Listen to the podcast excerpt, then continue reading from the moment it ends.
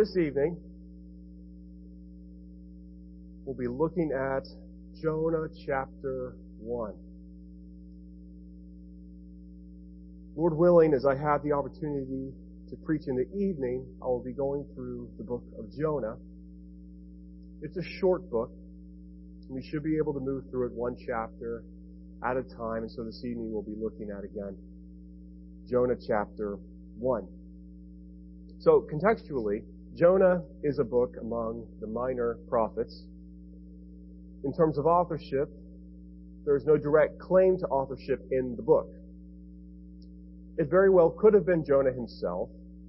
Much of the information here is information that is personal. So it would make sense if Jonah were the author, although it's not certain. The reality that Jonah is written in third person does not exclude Jonah as the author. Examples such as 1 Samuel exist, where the author writes concerning themselves in third person. So it is definitely possible that Jonah is the one who's writing about himself here in this book, the book of Jonah. So a little more information about Jonah himself. 2 Kings chapter 14 references Jonah in a way that places him in roughly the same area and time frame as King Jeroboam more than likely meaning that Jonah was a prophet to the northern tribes of Israel, the ten northern tribes excluding Judah and Benjamin, which made up the southern part of the kingdom after they split. Additionally, 2 Kings chapter 14 reveals that Jonah originated from a place called Gath Hepher, which would have been around Nazareth. So when the religious leaders in John chapter 7 state that no prophet had ever come out of Galilee, that's actually factually untrue because Jonah would have been a Galilean. So the book of Jonah stands as a testimony to God's relentless grace that pursues whether we think we want it or not. He does not leave us where we are, but comes to us. So again, this evening we'll be looking at Jonah chapter 1. But before we read the text together, let us pray. Lord, we praise you this evening that we have the opportunity to open your word together. It is a precious, precious gift. I pray that this time would not be used in a frivolous way, but it would be utilized in a way that honors you, that is respectful of your word, and that makes clear what your word says. We pray this in Jesus' name. Amen. So reading the text, this is the Word of God, Jonah chapter 1, starting in verse 1. Now the word of the Lord came to Jonah, the son of Amittai, saying, Arise, go to Nineveh, that great city, and call out against it, for their evil has come up before me. But Jonah rose to flee to Tarshish from the presence of the Lord. He went down to Joppa and found a ship going to Tarshish. So he paid the fare and went down into it to go with them to Tarshish, away from the presence of the Lord. But the Lord hurled a great wind upon the sea, and there was a mighty tempest on the sea, so that the ship threatened to break up. Then the mariners were afraid, and each cried out to his God, and they hurled the cargo that was in the ship into the sea to lighten it for them. But Jonah had gone down into the inner part of the ship and had lain down and was fast asleep. So the captain came and said to him, What do you mean, you sleeper? Arise, call out to your God. Perhaps the God will give a thought to us that we may not perish. And they said to one another, Come, let us cast lots that we might know on whose account this evil has come upon us. So they cast lots and the lot fell to Jonah. And then they said to him, Tell us on whose account this evil has come upon us. What is your occupation? And where do you come from? What is your country? And of what people are you? And he said to them, I am a Hebrew, and I fear the Lord, the God of heaven, who made the sea and the dry land. Then the men were exceedingly afraid, and said to him, What is this that you have done? For the men knew that he was fleeing from the presence of the Lord because he had told them. Then they said to him, What shall we do to you that the sea may quiet down for us? For the sea grew more and more tempestuous. And he said to them, Pick me up and hurl me into the sea. Then the sea will quiet down for you, for I know it is because of me that this great tempest has come upon you. Nevertheless, the men rowed hard to get back to dry land, but they could not, for the sea grew more and more tempestuous against them. Therefore they called out to the Lord, O Lord, let not, let us not perish for this man's life, and lay not on us innocent blood, for you, O Lord, have done as it pleased you. So they picked up Jonah and hurled him into the sea, and the sea ceased from its raging. Then the men feared the Lord exceedingly, and they offered a sacrifice to the Lord and made vows. And the Lord appointed a great fish to swallow up Jonah, and Jonah was in the belly of the fish three days and three nights. Jonah is interesting because while other prophets prophesy frequently against or about other nations, Jonah is unique in that God sends him to a foreign nation to prophesy to them. Nineveh was founded originally by Nimrod, who was the grandson of Noah. You can find that in Genesis chapter 10. Nineveh was a Gentile city and the capital of Assyria. The Assyrians were an enemy of Israel. The Israelites hated the Assyrians, not merely as political foes, but also because they viewed them as being spiritually inferior. You can absolutely pick up on this as you read through Jonah. Ironically, Assyria would be the kingdom that would ultimately carry the northern ten tribes away into captivity in 2 Kings chapter 17. And so, in a sense, the audacity that God would ask Jonah to come to them, this evil pagan people that hates God's people, there's a deep irony there that we will unpack as we go. And so Jonah resents the idea, right, that he should have to go and proclaim judgment to this wicked people because they don't deserve it. Jonah believes he is righteous because he is one of God's people, of the people of Israel. Those who dwell in Nineveh, on the other hand, are not. They are not God's people. In fact, they are enemies of God's people, and that doesn't even take into account the evil people that dwell in Nineveh, the city. They deserve judgment, and yet God sends Jonah to them. He would not see the people who dwell in Nineveh wiped out. He would give them opportunity to cast themselves on Him in faith and repentance. And so Jonah is a book about God's relentless pursuit of the people who live in Nineveh. He would see His grace go even there. Even there. There's a great city full of people who deserve judgment and God will declare to them their true state before Him. And this declaration is a call. A transformative call that cannot and will not leave Nineveh the same. And God will not allow His messenger to escape because Jonah knows the kind of God that he is. So he attempts to escape. God will not allow him to do that. Jonah cannot short circuit God's plan of grace, and God plans to bring his grace to the thousands upon thousands that live in Nineveh. And yet, this book is not only an account of God pursuing the countless thousands in Nineveh, it's also an account of God's pursuit of a man. A man who hates the Assyrians and wants them to die. And so Jonah runs. I mentioned this morning the prodigal son, Luke chapter 15. The book of Jonah is very similar to that parable. There are some commentators who actually, when, when they look at Jesus telling the parable of the prodigal son, and then look at Jonah, they wonder if when Jesus tells that parable, he's actually basing it off of Jonah. There's a lot of similarities here. So here in Jonah 1, Jonah is the brother who runs away from home. He is the prodigal. He attempts to flee to Tarshish from Joppa, and God won't let go of Jonah. Jonah cannot get away no matter how much he wants to escape. He couldn't pry himself out of God's hand. Now, let's look at the irony of verses 4 through 16. They're in the boat. There's the storm. Here is Jonah. He's on this boat attempting to escape from God. And God sends a storm to thwart his escape. A terrible storm. It's interesting because throughout the book of Jonah, Jonah is constantly contrasted with the pagans that he hates. Throughout this, this entire portion, verses 4 through 17, Jonah is compared to the sailors, right? The mariners.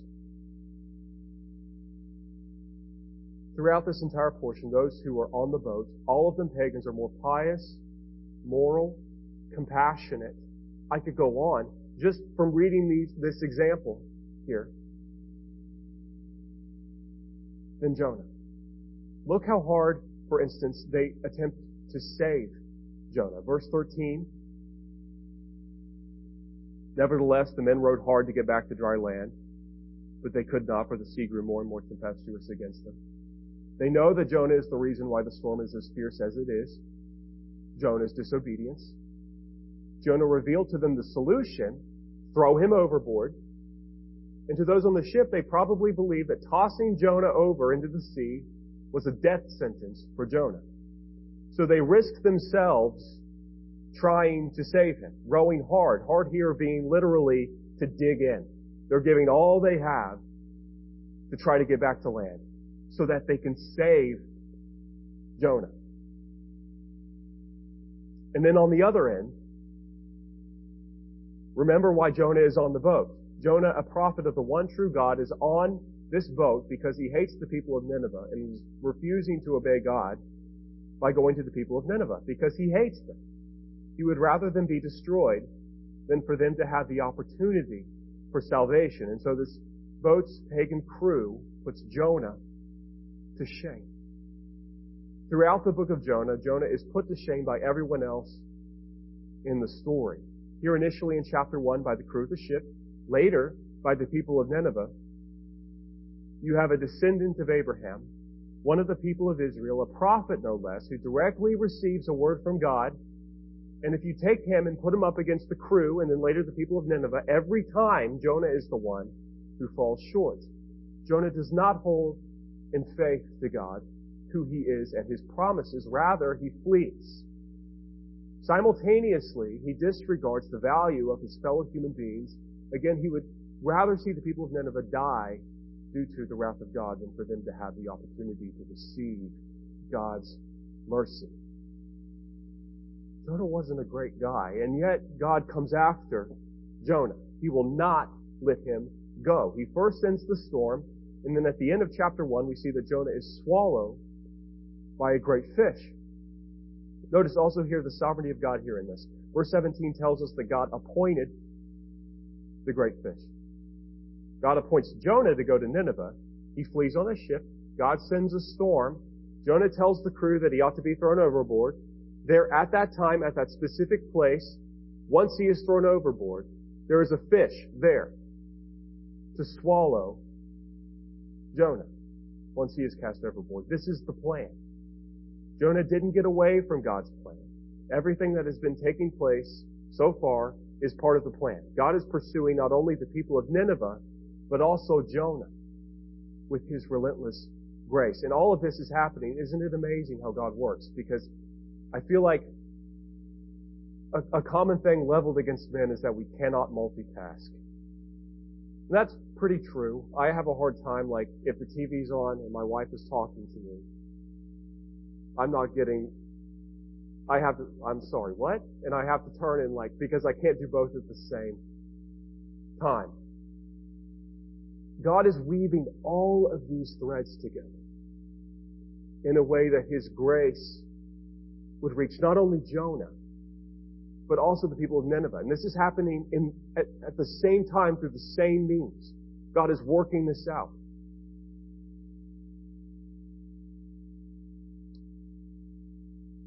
So here in chapter 1, let's move back a little bit. Verse 5 into verse 6. He's sleeping in the boat while the storm rages.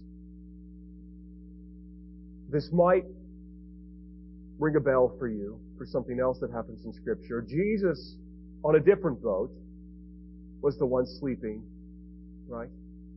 During a storm. The difference here though, is that Jesus is the master of the storm and will calm the storm to keep those with him safe. In Jonah's case, Jonah doesn't care. He's asleep while the crew is fighting for their lives, and even once he wakes up, doesn't do or say anything until he is implicated by the casting of lots. Jonah has to know at this point why this is happening. It's because he's running. But he doesn't share the truth until he has to because he does not care. Jonah doesn't deserve the grace of God any more than the people of Nineveh do. Everyone else in the story of Jonah displays more piety and compassion than Jonah. And so if we were to attempt to tally works or morality, if we're playing that kind of game, if anything, the pagans are more righteous than Jonah is. And God comes after Jonah anyway. He brings Jonah to the end of himself there in the belly of that fish so that Jonah might come home. Jonah believes that the right thing the thing that he and his people need is the obliteration of those who dwell in Nineveh. And so Jonah flees. He plays God in his decisions, refusing to acknowledge that God's plan is better than his. Now, let me ask a question, even to myself. How far are we willing to take grace? I think we all have lines that we've drawn, maybe that we're aware of, Maybe we have no clue that they exist.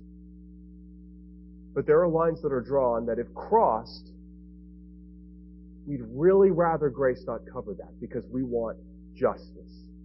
We want judgment. We want the bill to come due and for the person who is guilty to pay. There are probably people for all of us that when push comes to shove, we'd really rather them receive judgment.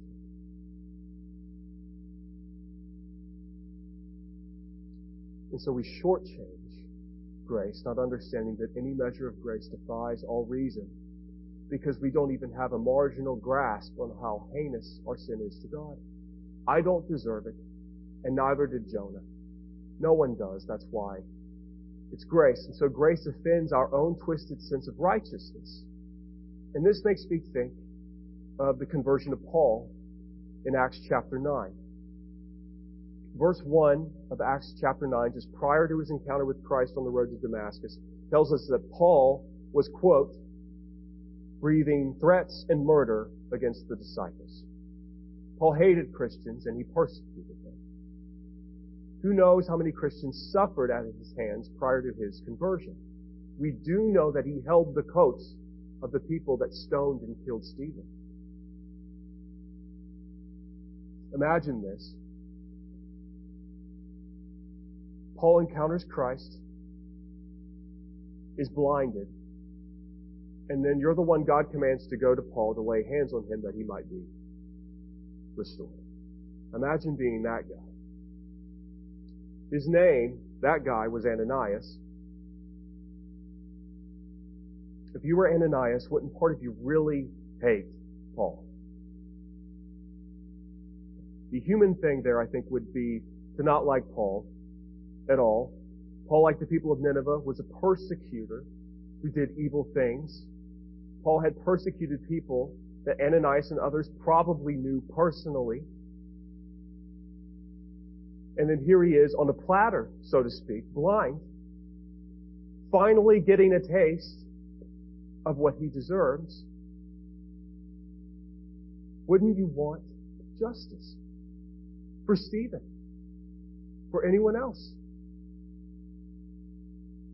Wouldn't you want the divine judge to visit vengeance upon Paul? And here God calls Ananias to see him healed and that God would show Paul mercy.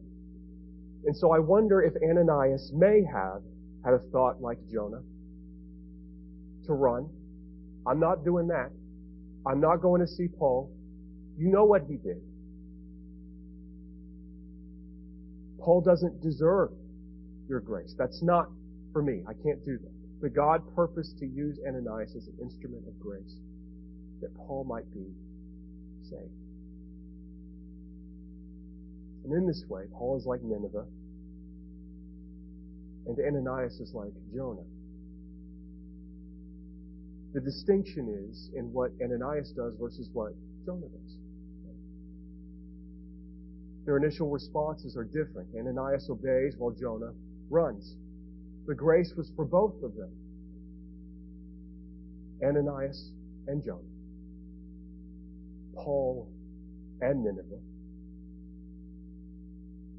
Whether the son remained in the home or the son ran away from home, the love of God worked in both situations to bring about God's transmission of grace to and through Ananias and Jonah.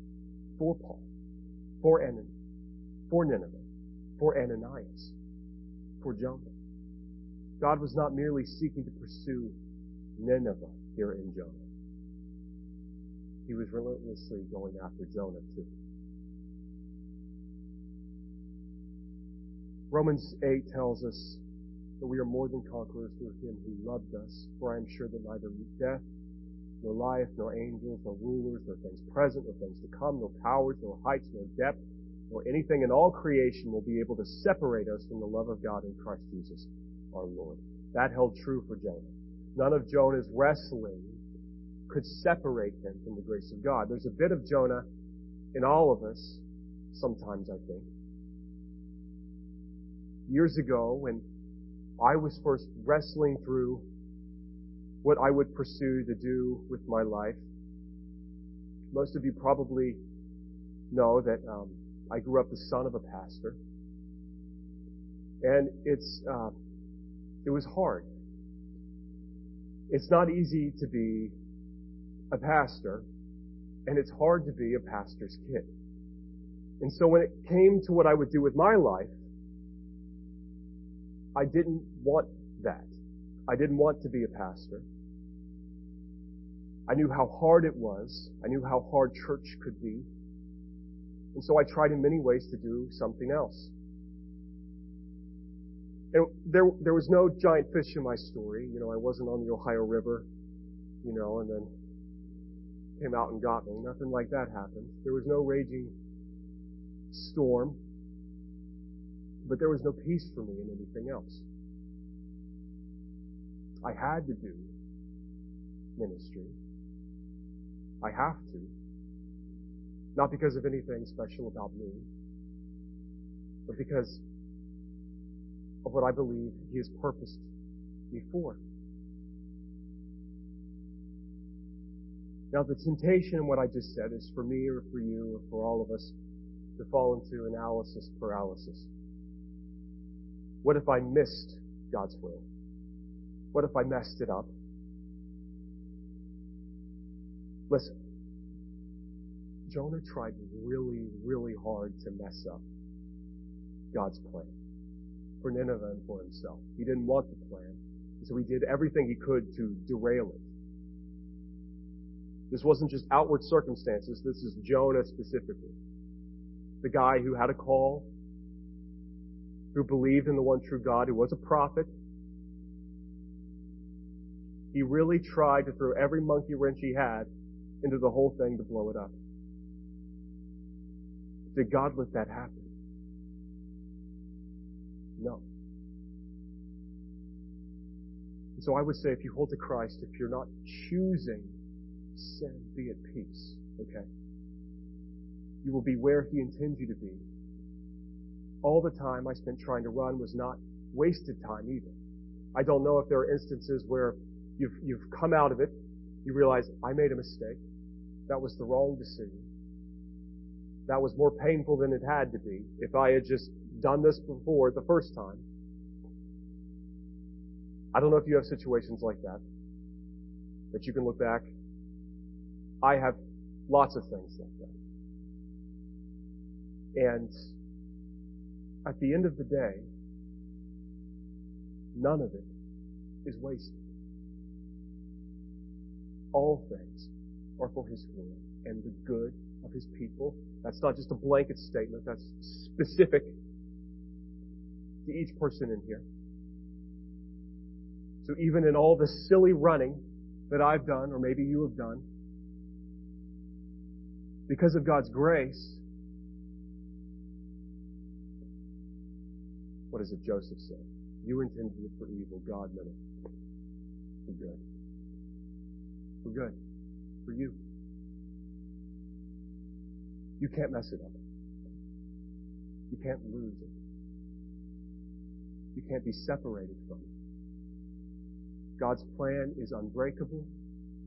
His love is unchanging. His grace is relentless. And it is for you. It's for you.